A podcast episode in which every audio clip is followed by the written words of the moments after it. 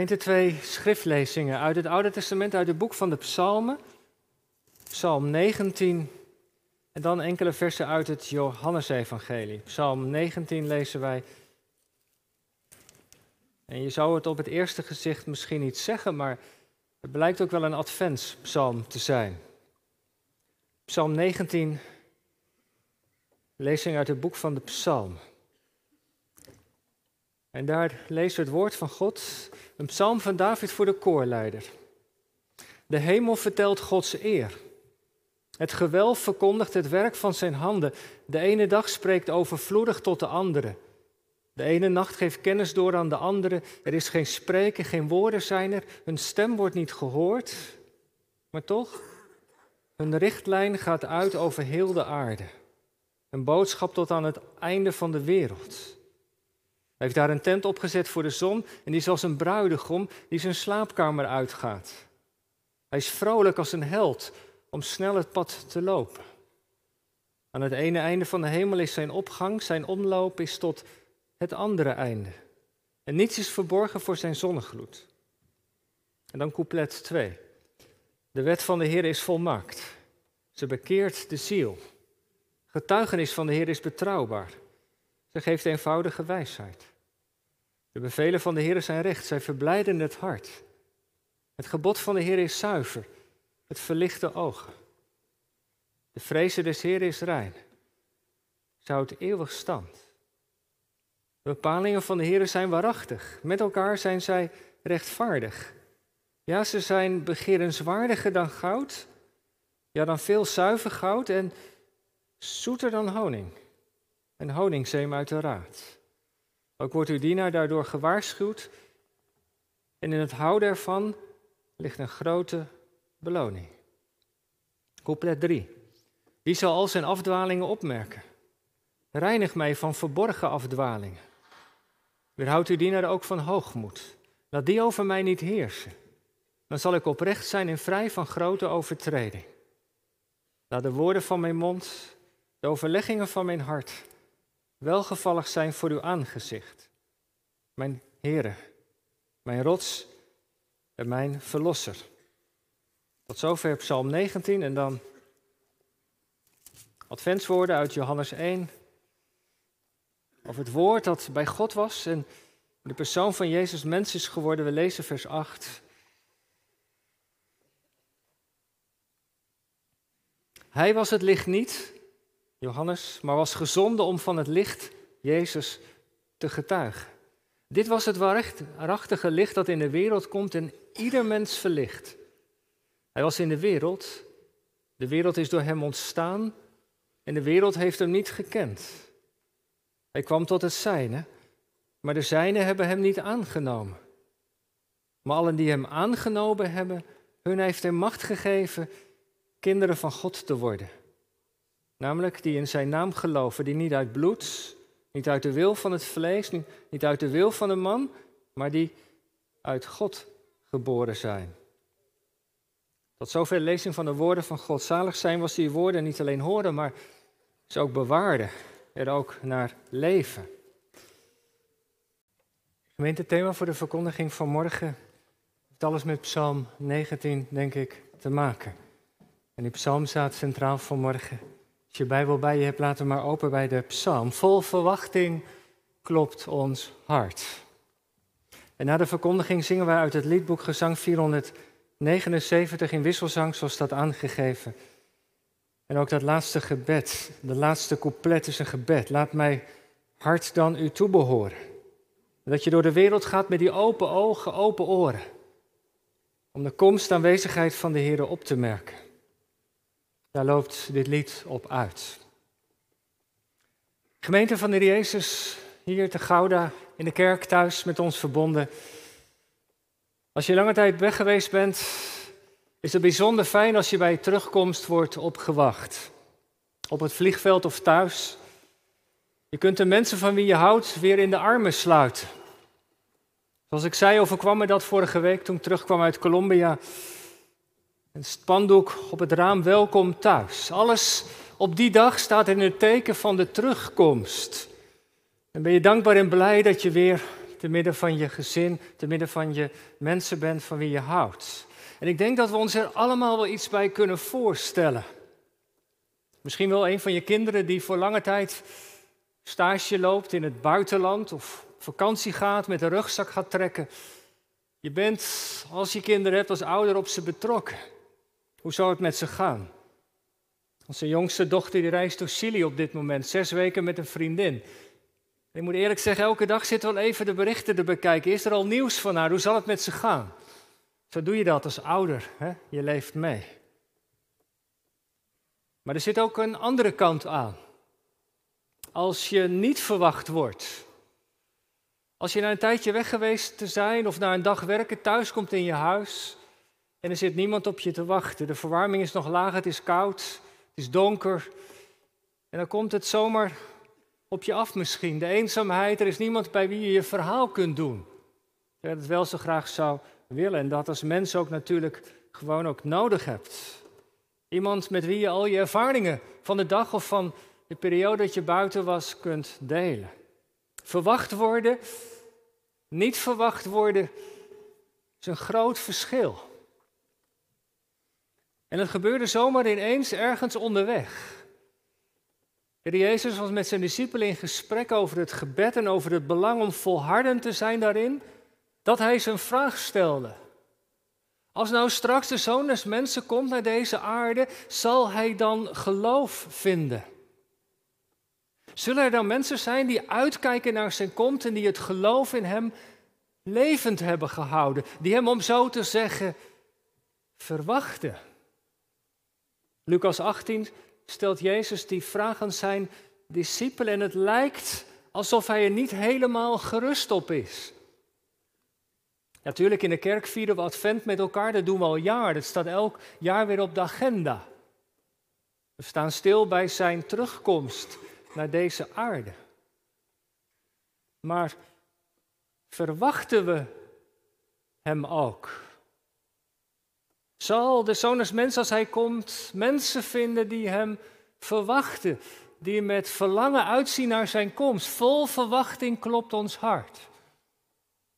Over die vraag gaat het in de preek van morgen. Over die vraag van Jezus. En ik wil het doen aan de hand van een psalm. Dat ligt misschien niet zo voor de hand. Eerste Adventszondag, een stuk uit Jezaja misschien, of Lucas Evangelie. Maar ik wil toch een poging wagen. Aan de hand van dit oude lied. Ik werd daar zelf een aantal weken in Colombia bij bepaald. En ik dacht, daar ga ik over preken.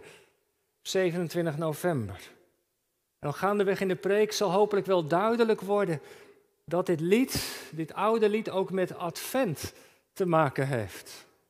Kijk gemeente, als je een psalm leest uit de Bijbel, trouwens dat geldt voor elk Bijbelgedeelte ook, dan, dan moet je jezelf eigenlijk altijd een vraag stellen. Waarom schrijft de dichter, de schrijver nou dit lied? Welke vraag wil hij daarmee beantwoorden? En het verlengde daarvan, welke boodschap wil hij ons doorgeven? Waarom heeft de dichter van Psalm 19 nou dit lied geschreven? Als we naar de psalm kijken, dan valt op dat deze psalm gaat over het spreken van God. Over hoe God zich aan mensen bekend maakt. Er zit in dit lied, als je goed luistert, een beweging. Een beweging van God naar de mens. Hij dringt zich als het ware aan de mens op. Hij komt naar ze toe. Dat is advent, toch? En volgens de schrijver van het lied doet hij dat op twee manieren. Maar de vraag die achter dit lied ligt is deze. Als God dan komt, als Hij dan tot ons gaat spreken, zullen wij Hem dan zien, opmerken? Zullen wij Zijn stem dan horen? Zullen wij Hem verwachten? En daar ligt voor de dichter zijn zorg. En dat blijkt uit het slot van dit lied, uit de laatste paar versen. Psalm 19 gaat over het komen van God.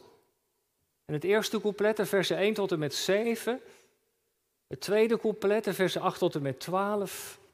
En dan het slotcouplet, de versen 13 tot en met 15. We gaan bij alle drie de delen even stilstaan vanmorgen. God komt naar ons toe, zegt de dichter, via de schepping. En hij neemt ons als het ware in het begin van het lied mee naar buiten. En zegt, zie je dat? Het is vroeg in de morgen, de zon komt op. En hij maakt de morgen wakker. Kijk dat hele gewelf, dat, dat, dat, dat, de wereld omspant van het ene einde naar het andere einde. Daarin kun je de handen zien van God, die heel dit universum bijeenhoudt. Maar let even vooral op de zon. Hij komt daar op, bij de horizon, daar heeft hij zijn tent opgeslagen. Hij komt uit zijn tent tevoorschijn, hij gaat omhoog in het grote gewelf en iedereen wordt door zijn stralen verlicht. Er komt een nieuwe dag. En de zon heeft er zin in om tevoorschijn te komen, zoals een bruidegom die de nacht heeft doorgebracht met zijn bruid en dankbaar is dat hij aan een nieuwe dag kan beginnen. Het is als een hardloper die begonnen is en met volle energie naar de finish wandelt of rent eigenlijk. En die zon die komt op en die gaat alles verlichten, zegt de dichter. Hij bestraalt alles met zijn warme gloed. Nee, je hoort helemaal niets. Hij doet het geruisloos. Maar toch, heel de aarde bestrijkt hij. De zon is universeel. Van het ene einde dan komt hij op, je ziet het voor je ogen en andere gaat hij weer terug naar, zijn, naar de plek waar hij was. En de dichter verwondert zich daarover. Dat de zon opkomt en dat hij weer ondergaat en hij ziet in dat alles de trouwe zorg van God. En dat grote gewelf heeft God het zo gemaakt dat die zon er is als, als middelpunt. God heeft het in zijn handen en die zon, dat die hemel vertelt Gods eer, zijn heerlijkheid. En zijn heerlijkheid mag je zien als zijn trouwe zorg. Ik zei net, de dichter neemt ons als het ware mee naar buiten. Misschien wel de heuvel op. Want in de stoffige straten van het dorp, met al die bouw van huizen half af, dan kun je de zon niet goed zien. Je moet er voor de heuvel op. Je moet ook vroeg opstaan. Misschien hebben sommigen van u wel de gewoonte om de zonsopgang te gaan kijken. Als je op vakantie bent bij het strand of zo, moet je vroeg op, maar het is ook een prachtig gezicht.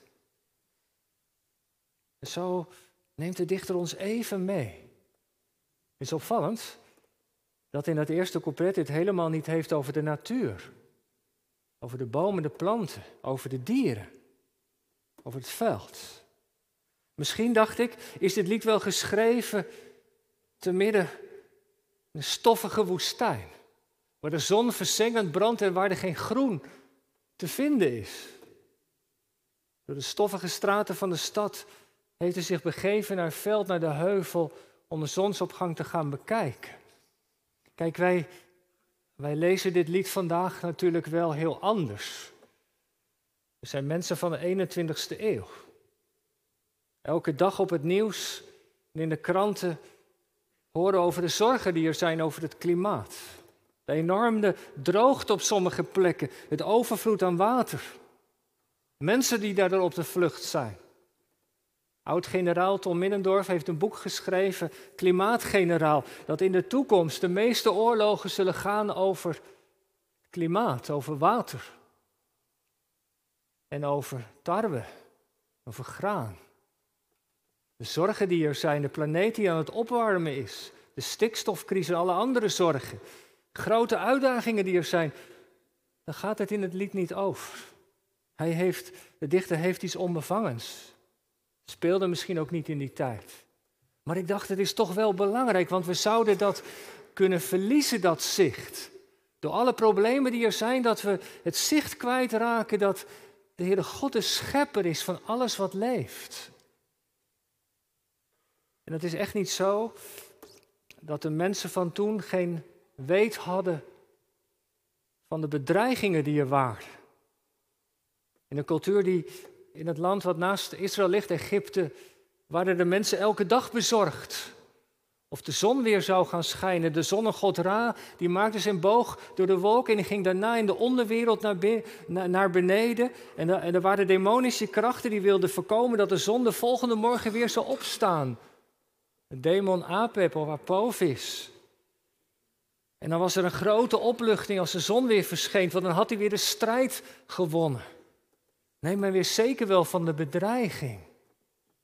Maar de, de dichter legt nu even de vinger op dat ene aspect. En dat wil hij aan ons meegeven. Sta er nou eens bij stil als je wakker wordt, zegt hij, en je ziet het licht weer verschijnen, dat je van God weer een nieuwe dag hebt ontvangen. Dat Hij weer een dag aan je leven heeft toegevoegd. Als je de gordijnen open doet en het is weer licht geworden, dan is dat een herhaling van de eerste scheppingsdag. Toen sprak God, er zij licht. En er was licht. Dat betekent dat God ons weer een nieuwe dag geeft.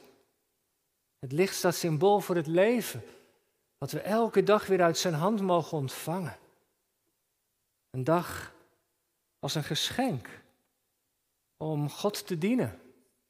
Met onze gaaf in talent om naar elkaar om te zien, voor de schepping te zorgen, om ons beroep ter hand te nemen, de roeping die we van God hebben gekregen. Het eerste couplet nodigt ons uit om zo in het leven te staan, om elke dag, als het weer licht is, te zien als een geschenk van de Heere God. Want daarmee komt Hij naar ons toe.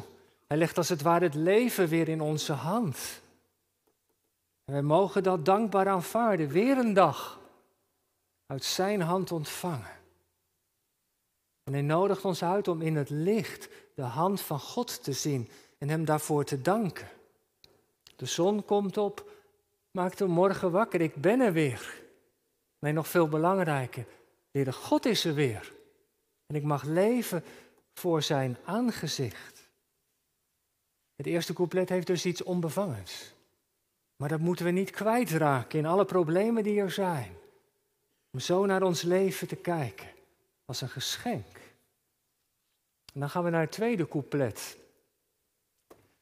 Een oud beleidenisgeschrift van de kerk, de Nederlandse geloofsbeleidenis, heeft in artikel 2 iets gezegd over hoe wij God kunnen kennen. Hij, we kunnen God kennen vanuit de schepping. Hij is een schepper en onderhouder. De schepping is een boek waarin we kunnen lezen, maar we kunnen God nog beter leren kennen vanuit zijn woord. Nou, de Nederlandse geloofsbelijnse opstellers hebben natuurlijk wel goed geluisterd naar de Bijbel, want dat is ook het tweede couplet waar we nu naartoe gaan. Het tweede couplet gaat over de woorden van God. Om te beginnen over de Torah. En dat is, ja, elke keer wordt het weer met wet vertaald, maar dat weten we inmiddels wel. Dat is geen goede vertaling. Boerber vertaalt het met wijzoen. Je zou kunnen zeggen met onderwijzing. Dat gaat over heel dat onderwijs van de Heere God. Dat zijn al zijn woorden, zijn beloften, zijn geboden. Op allerlei manieren heeft God tot ons gesproken, zegt de dichter. Via de profeten, via mensen. Ze hebben de woorden ontvangen. Ze hebben ze opgeschreven. En door te getuigen, ze getuigen van wat God heeft gedaan. Op allerlei manieren komt God naar ons toe, zegt de dichter. Achter die, die woorden staat dus een God die betrokken is op ons leven. Hij komt naar ons toe via de schepping en hij komt in de tweede manier ook naar ons toe via de woorden die hij spreekt. Want hij wil onze vader zijn, betrokken op ons leven. Hij wil ons aan zijn hart drukken. En daarom komt hij voor de tweede manier, via het woord. Hij spreekt. Hij wijst ons de weg. Hij wil ons voor dwalen, voor zonde behoeden. Daarom spreekt hij, zegt de dichter. Hij wil ons zijn liefde betonen. Daarom spreekt hij. Hij wil ons inwinnen voor zijn koninkrijk. Daarom spreekt hij. Hij wil ons genadig zijn. Daarom spreekt hij. En de dichter geeft in de tweede compleet als, compleet als het ware een soort getuigenis. Over wat de woorden met hemzelf hebben gedaan. Moet hem even kijken. Wat wordt er van die woorden gezegd? Nou ja, ze keren niet leeg terug. Dat had God beloofd. Ze bekeren de ziel. Ze wijzen ons de weg. En ik geef dat in zes kleine zinnetjes weer. Het woord deed me van mijn dwaalweg terugkeren. Hij gaf me, het woord gaf me wijsheid. Ik stond voor een lastige beslissing. Ik las in het woord en ineens lichtte het op. En zo Die woorden van God zijn betrouwbaar. En zo voegt hij allerlei zinnetjes toe aan die woorden.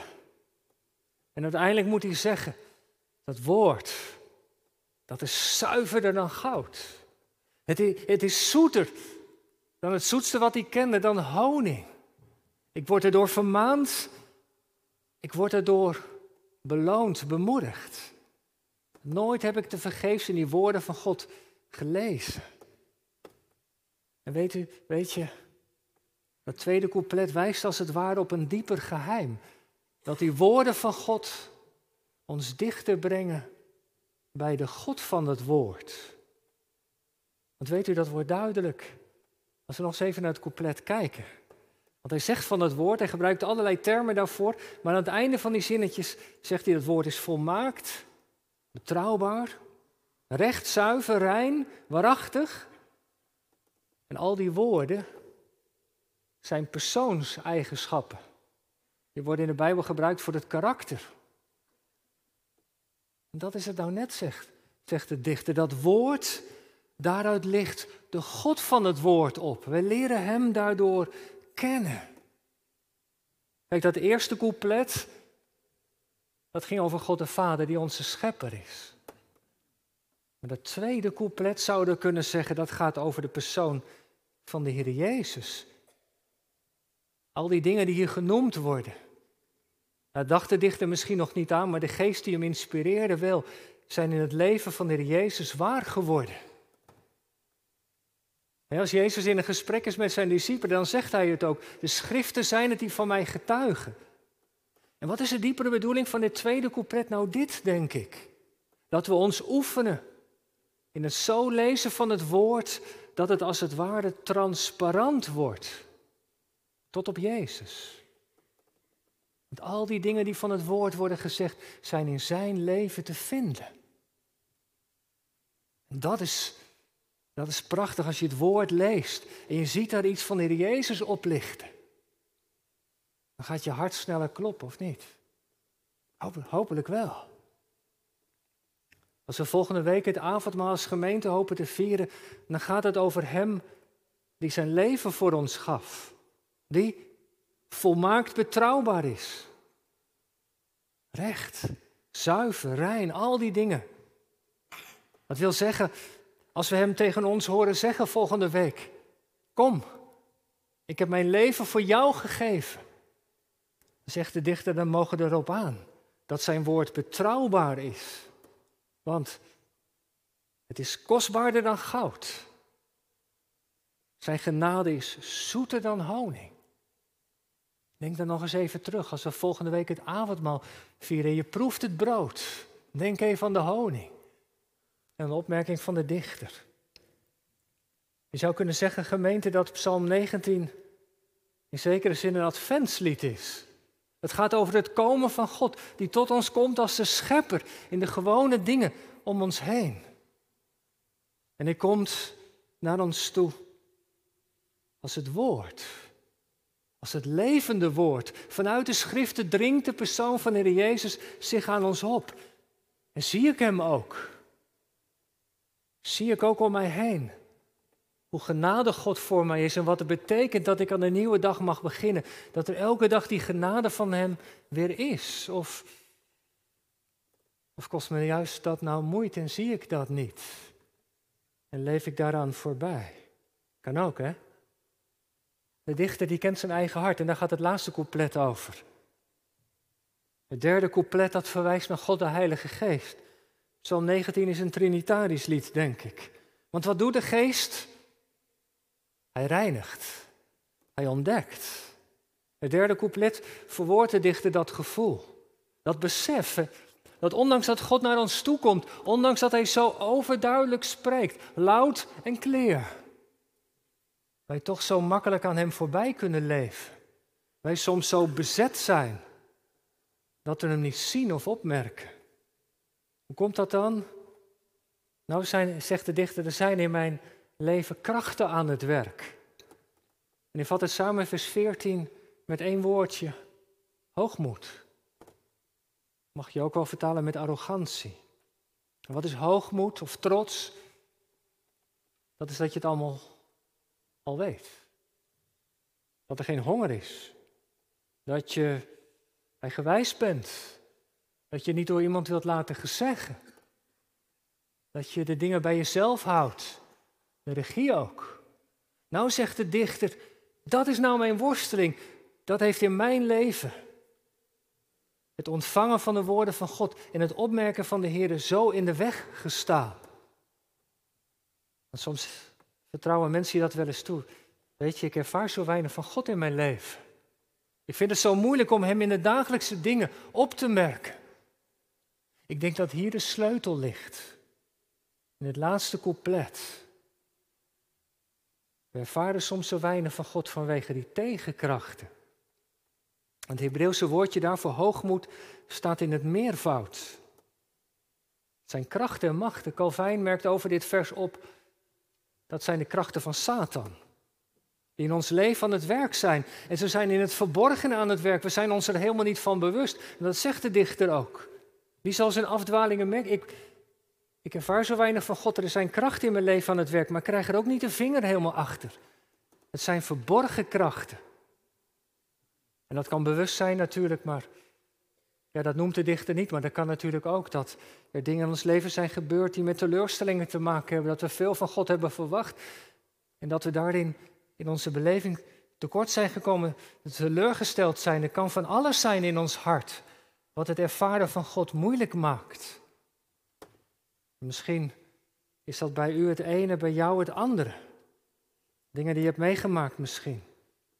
En het zit op de bodem van je hart. Je praat er niet vaak over. Nou, zegt de dichter, er is iemand die daar raad mee weet.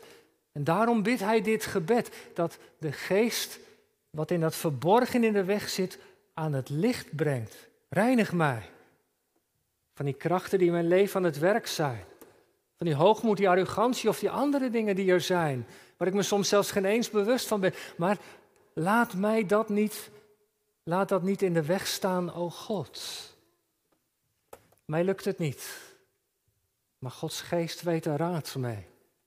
Het derde couplet is de couplet van de Heilige Geest, denk ik. En hij eindigt met een gebed. Vers 15. Elke keer weer, in de acht jaar dat ik de kansel oploop, is dat het gebed wat ik bid. Voordat ik hier sta. Mogen de woorden van mijn mond en de overlegging van mijn hart voor u welgevallig zijn. En dat is een mooi gebed, gemeente. Voor de week van voorbereiding, dacht ik. Maar misschien wel om elke dag te bidden. Als je het gordijn weer open doet en je ziet de zon en je mag er weer zijn. Dat je tegen de Heere God zegt, Heere God, laat het zo zijn vandaag. Dat de woorden die ik spreek en de dingen die ik allemaal bedenk, voor u welgevallig zijn. Als ik straks die vergadering binnenga, als ik te midden met mijn vrienden uitga, als ik aan het werk ga. Dat je dat bidt. En weet u, door dat gebed heen werkt God. Want geen van onze gebeden zal leeg terugkeren. Dat is de weg waarop de geest werkt. Meer nog dan de dichter mogen wij dit gebed bidden in de naam van de Heer Jezus. Dat geeft aan dit gebed een extra kracht.